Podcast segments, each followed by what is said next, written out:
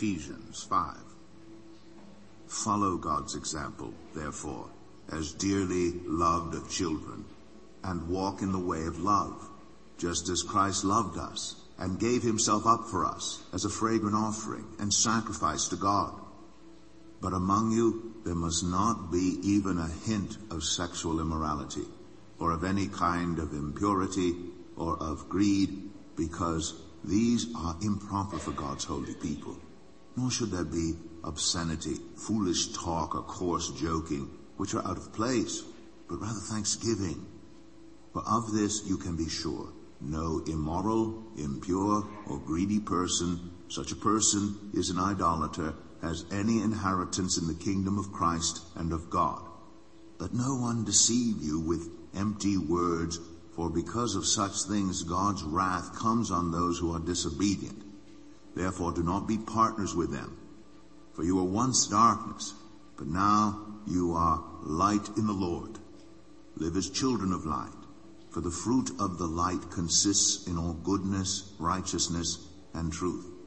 And find out what pleases the Lord. Have nothing to do with the fruitless deeds of darkness, but rather expose them. It is shameful even to mention what the disobedient do in secret. But everything exposed by the light becomes visible, and everything that is illuminated becomes a light. This is why it is said, Wake up, sleeper, rise from the dead, and Christ will shine on you. Be very careful then how you live, not as unwise, but as wise, making the most of every opportunity, because the days are evil. Therefore, do not be foolish, but understand what the Lord's will is. Do not get drunk on wine which leads to debauchery. Instead, be filled with the Spirit, speaking to one another with psalms, hymns, and songs from the Spirit. Sing and make music from your heart to the Lord, always giving thanks to God the Father for everything in the name of our Lord Jesus Christ. Submit to one another out of reverence for Christ. Pray with me, please. Father, some incredibly uh, clear instructions uh, from Paul uh, regarding what it might look like, uh, or perhaps what it should look like for us to be living spirit-filled lives. And so, Father, I pray that you would help us to process what we've just heard. I pray that you might help us to be inclined to return to those words and work through them on our own but more importantly, help us to grapple a bit with what it will look like for us to apply those words. It is in the name of your Son and our Savior Jesus Christ we ask these things. Amen. Continuing with this theme, again, the call today is a call to spirit-filled living and a reminder, let's be different. Um, we've looked thus far at a call to revision, reminding us that everything changes, and for ministry to be increasingly effective, we must continually be adapting, understanding what can change, what should change, and what must never change. Uh, we have wrestled a bit with a call to prayer. We talk about knowing where God is moving and joining Him, and we cannot know those things if we don't ask. Then we considered a call to mission we do what we do for a reason. And we said God loves us, God loves others, and God has called us to take His message of life transformation uh, to those around us. The call to maturity was next. And again, continued spiritual growth is the expectation for every Christ follower. You don't get extra credit for just getting older in Jesus. Alright? If so, some of us have got that mastered without even trying. You don't get credit just for showing up. There is an expectation that we move toward maturity. And unlike just plain getting chronologically older, there is no limit to how far we can mature in Christ. So there is a clear call to maturity. That's kind of what we're about. Then there's the call to oneness. And we considered that we are called to unity without uniformity. Praise Jesus, we don't all have to be alike, alright? Because for some of us that would be really uncomfortable, alright? But we are called to be unified in that mission. We are called to be unified or one in that call to prayer, in that call to maturity, in that call to revision. And then today, as I've said, it is a call to spirit-filled living. He must make a difference in us. It's that simple, folks. And, and I'll come back to that in just a moment. Today, as we talk about the transforming power of the Holy Spirit, just one quick friendly reminder that in 2019 from October 6th through November 3rd, we had a five week teaching series on the subject of the Holy Spirit.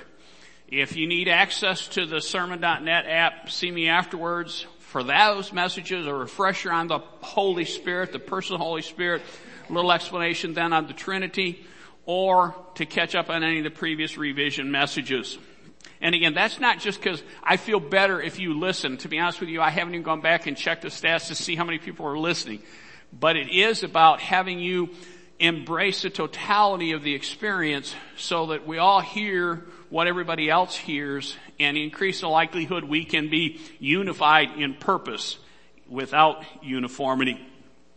Today, as you just listen, we're looking primarily at the first 20 verses in chapter 5 of Paul's letter to the church at Ephesus. Toward the tail end of that passage, and again, because you were listening to it in a fashion a little different than usual, if I were reading it, I might have kind of backed up and re-emphasized it. But toward the end of that passage, Paul gave some crystal clear instructions to us as Christ followers.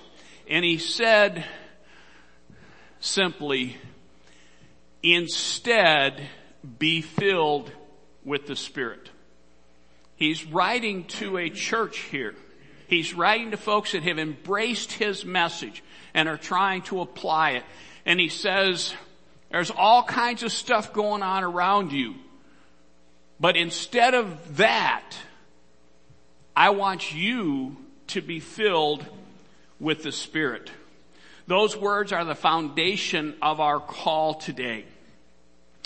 Paul prepares us for those words, instead be filled with the Spirit, with a series of contrasts to paint a picture of what spirit filled living looks like. Um, some of you may be familiar with, uh, I, I, think there are, there's a website, I think there's a book, I've seen them on TV shows doing bits. The concept of eat this, not that. You, you know what I'm saying? Steve, eat this instead of a double whopper with cheese and a super order of fries. Eat this, not that. All right. And, and so to me, Paul is doing a this, not that. He's saying, do this, not that. Spirit filled living is this, that is not spirit filled living. Now again, I, I, don't, I don't want you to think that I don't think you guys are sharp uh, when I state the obvious. But, but I think I, it, it needs to be said that when we pause to think about it, it is important for us to remember that the best way for us individually and the best way for us collectively to be and do all that God calls us to be and do is by focusing on living in a fashion that consistently reflects that we are filled with the Spirit. So these contrasts that Paul gives are crucial. And again, sometimes even though we know stuff, even though it may seem obvious, it's important to be reminded of that. If that were not the case, there wouldn't be red flashing lights in a bar that comes across the train tracks, alright? Sometimes we need to be reminded of the obvious. Hey, don't pull out in front of there when a train's coming by. Obviously, we've all heard the stories about folks who didn't pay attention. So again, I'm, I'm just going to restate uh, in my own words, some of the contrasts that Paul threw out with, in some cases, fairly minimal uh, commentary. Spirit-filled living imitates God rather than imitating the world. Paul started out that passage in, in Ephesians chapter 5 and he said, imitate God. And, and again, we just need to stop once in a while and say who or what do we model our lives after? And does it lead us closer to God or further away from Him? Do this, not that. Do I shape my life? Do the things that influence my life most guide me toward God? Or do they reflect things that are contrary to God or at the very least benign towards God? Um, Paul says something interesting in 1 Corinthians chapter 11. He says this. He says, follow my example as I follow the example of Christ. Do you understand the magnitude of what he's saying? He is saying to his readers, I'm so confident that I am living a spirit filled life that if you imitate me, you're going to be rock solid in your spiritual life. Wow. Imitate, or excuse me, follow my example as I follow the example of Christ. When we are living spirit filled lives, we can have the assurance of knowing that if someone imitates our lives, it will lead them closer to Him. Oh my goodness. I wonder, any of us here have people in our lives who may not be walking with God? Any of us here friends parents. We have parents, co-workers. Are we living spirit-filled lives that show we are imitating God to such an extent that they will in no way be led astray if they follow our example? Wow. If you just stop listening right now, I think you got enough to chew on. But just in case, we'll keep going. But just a reminder, to me, back up. Spirit-filled living imitates God rather than imitating the world. Just a reminder of my title. Let's be different. Let's be different. Next contrast Paul gives, and he makes it crystal clear in that passage that you listened to. Spirit-filled living embraces purity and morality rather than impurity and sexual immorality.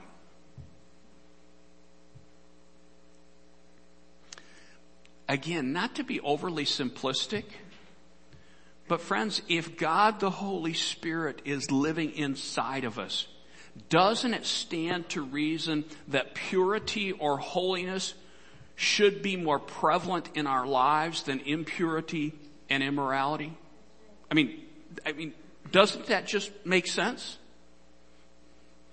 And friends, remember what I just said, or what I just quoted Paul as saying as far as imitating God rather than imitating the world? Just curious, did anybody of you watch the Super Bowl? Did any of you feel you needed a shower or to repent once the halftime show started? Friends, the world is not going to say, here's God, let's follow him.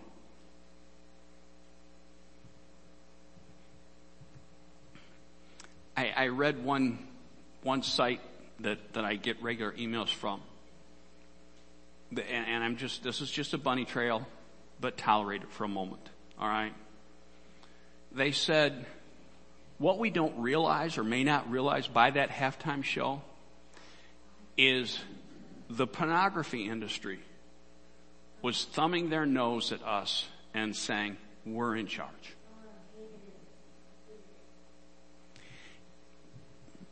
Spirit filled living embraces purity and morality rather than impurity and sexual immorality. If we are living spirit filled lives,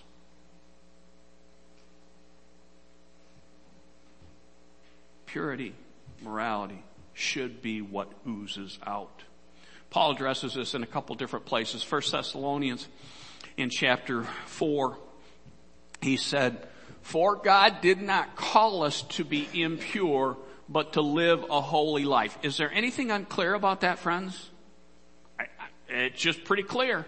Verse 8, therefore anyone who re- rejects this instruction does not reject a human being, but God, the very God who gives you His Holy Spirit.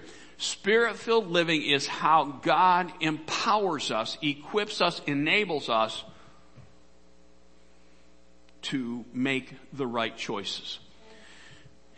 In Titus, Paul puts it this way, for the grace of God has appeared that offers salvation to all people. It teaches us to say no to ungodliness and worldly passions and to live self-controlled, upright and godly lives in this present age while we wait for the blessed hope, the appearing of the glory of our great God and Savior, Jesus Christ. Friends, God's Spirit, Spirit-filled living enables Him to teach us, to equip us, to empower us to say no and to say yes. No to the wrong things, yes to the right things. Let's be different.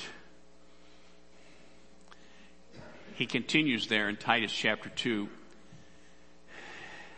Let me back up. Since I lost my, lost my track here. Appearing to the glory of the glory of our great God and Savior Jesus Christ who gave himself for us to redeem us from all wickedness and to purify for himself a people that are his very own, eager to do what is good.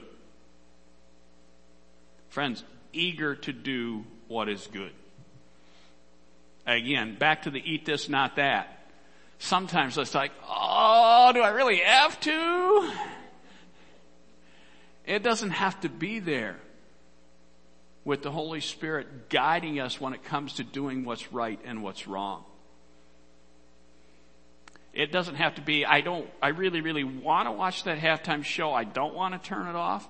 It's like, oh my gosh, how quick can I turn this off?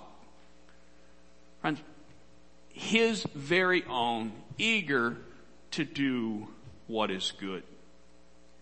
Again, a reminder, just let's be different. Spirit-filled living seeks light and transparency rather than darkness and secrecy.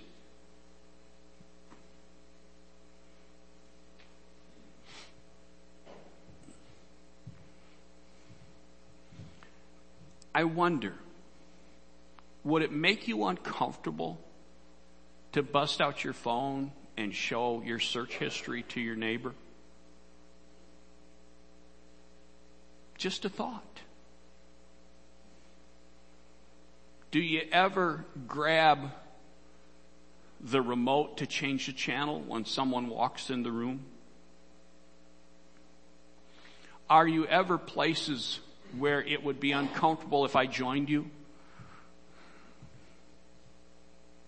Just wondering. Because, I mean, we say that God is everywhere and He sees everything. Just think about it. We have a culture. I mean, we even have, not that I've ever been there, I saw it on TV. We even have the dark web as if the regular web isn't dark enough. I mean, really? It can be even worse? Well, obviously I know it can be. Spirit filled living seeks light and transparency rather than darkness and secrecy. Friends, do a search sometime. I did. John chapter 3. This is the verdict. Light has come into the world, but people love darkness instead of light because their deeds were evil. Oh my goodness, that, that wasn't written yesterday. That was written thousands of years ago. But it's just as true, if not truer today than it was then. This is the verdict. Light has come into the world, but people love darkness instead of light because their deeds were evil. Everyone who does evil hates the light and will not come into the light for fear that their deeds will be exposed. But whoever lives by the truth comes into the light so that it may be seen plainly that what they have done has been done in the sight of God. Continuing in John chapter 8, when Jesus spoke again to the people, he said, I am the light. Whoever follows me will never walk in darkness, but will have the light of life. If we say, I follow Jesus, then we have the light and we have no place in darkness. And darkness has no authority over us unless we give it. Somebody should have said amen, I'm sorry. Uh, John chapter 12 verse 46. Jesus said, I have come into the world as a light so that no one who believes in me should stay in darkness. If we stay in darkness, it's not because Jesus isn't capable, it's because we choose to stay in darkness. It's just the way it is. First Peter chapter 2. But you, y'all, are a chosen people, a royal priesthood, a holy nation, God's special possession, that you may declare the praises of Him who called you out of darkness into His wonderful light. Jesus is saying, come here. Come to the light.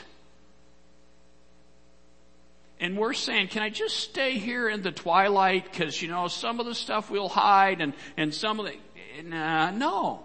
He's saying, come out of darkness. Then, in case John's gospel was not enough, he came back to it when he started writing letters.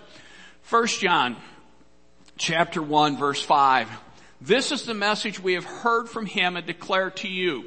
So in other words, God told John and John's telling us. God is light. In him there is no darkness at all. One or the other. If we claim to have fellowship with Him and yet walk in the darkness, we lie and do not live out the truth.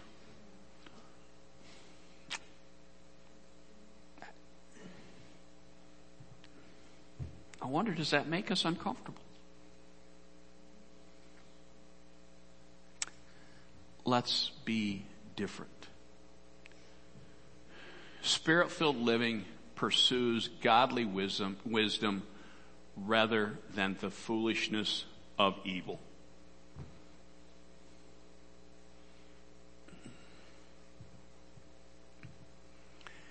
I, I, this is not intended to be offensive. Most of us, if somebody looks us in the face and calls us a fool, uh, our hackles raise a little bit. Okay? I, I get that. If you push me, I'm just naturally, it's just my, I'm just to lean into that push. All right. But if you spend much time in scripture at all,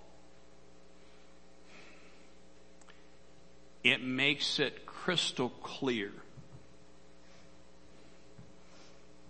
that godliness is wise and ungodliness is foolishness. Spend some time in Proverbs for a minute, okay? Spirit filled living pursues godly wisdom rather than the foolishness of evil. Just to recap some of what Paul said as we, as, as we listen to that passage. Ephesians chapter 5 verse 10 says, find out what pleases the Lord. Find out what pleases the Lord. Here's a clue, folks. Ask him and he'll tell you. Read his word and he will tell you. Look at people who are doing what Paul said in imitating God in a fashion that is worthy for you to imitate. And you'll see. Make, make the effort to find out what pleases the Lord. Again, kind of like we've been saying about the church, we, we have an incredible capacity to do what we want to do and ask God to be pleased with it. You feel me? God, I'm going to do this and I'm just trusting that it'll make you happy. Well, of course it wouldn't make me happy because it's contrary to what I've told you. It's contrary to everything that I am and everything I stand for. No, it's not going to make me happy. Well, but, but I'd really like you to like this. But it's foolish. I'm not going to like it. Well, no, God, but I'm going to do it anyway, so I think you should like it. Now, it, it sounds ridiculous when I say it that way, doesn't it? But how many times do we live it that way? Find out what pleases the Lord and then do it.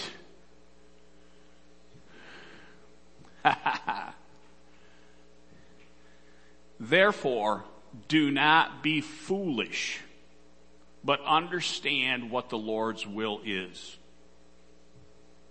I don't think it's unreasonable to work back from that and to say that if I'm not working to understand what the Lord's will is, then I'm being foolish.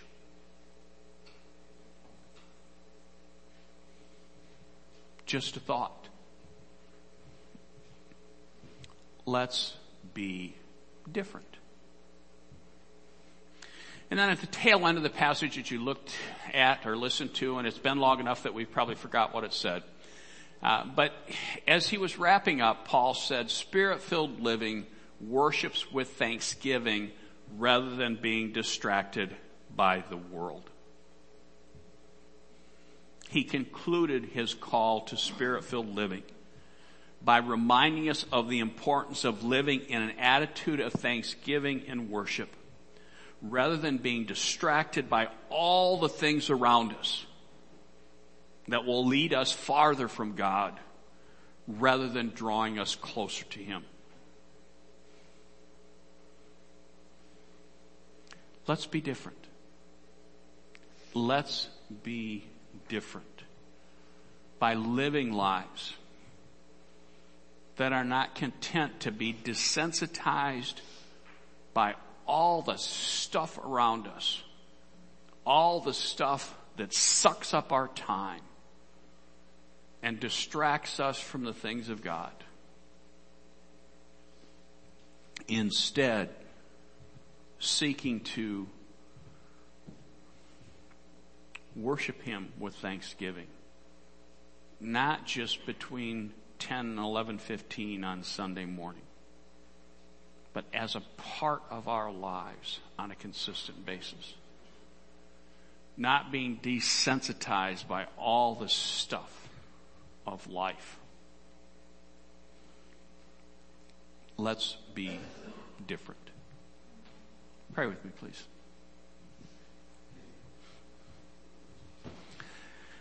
Father, it is my prayer uh, that uh, those who have old-fashioned Bibles would stick a marker in Ephesians chapter 5 and go back after listening to what I've said and, and read it on their own. It is my prayer that those who use digital devices would do the same. It is my prayer that those who have neither done either will just grab their device at some point today and do a search. Ephesians 5.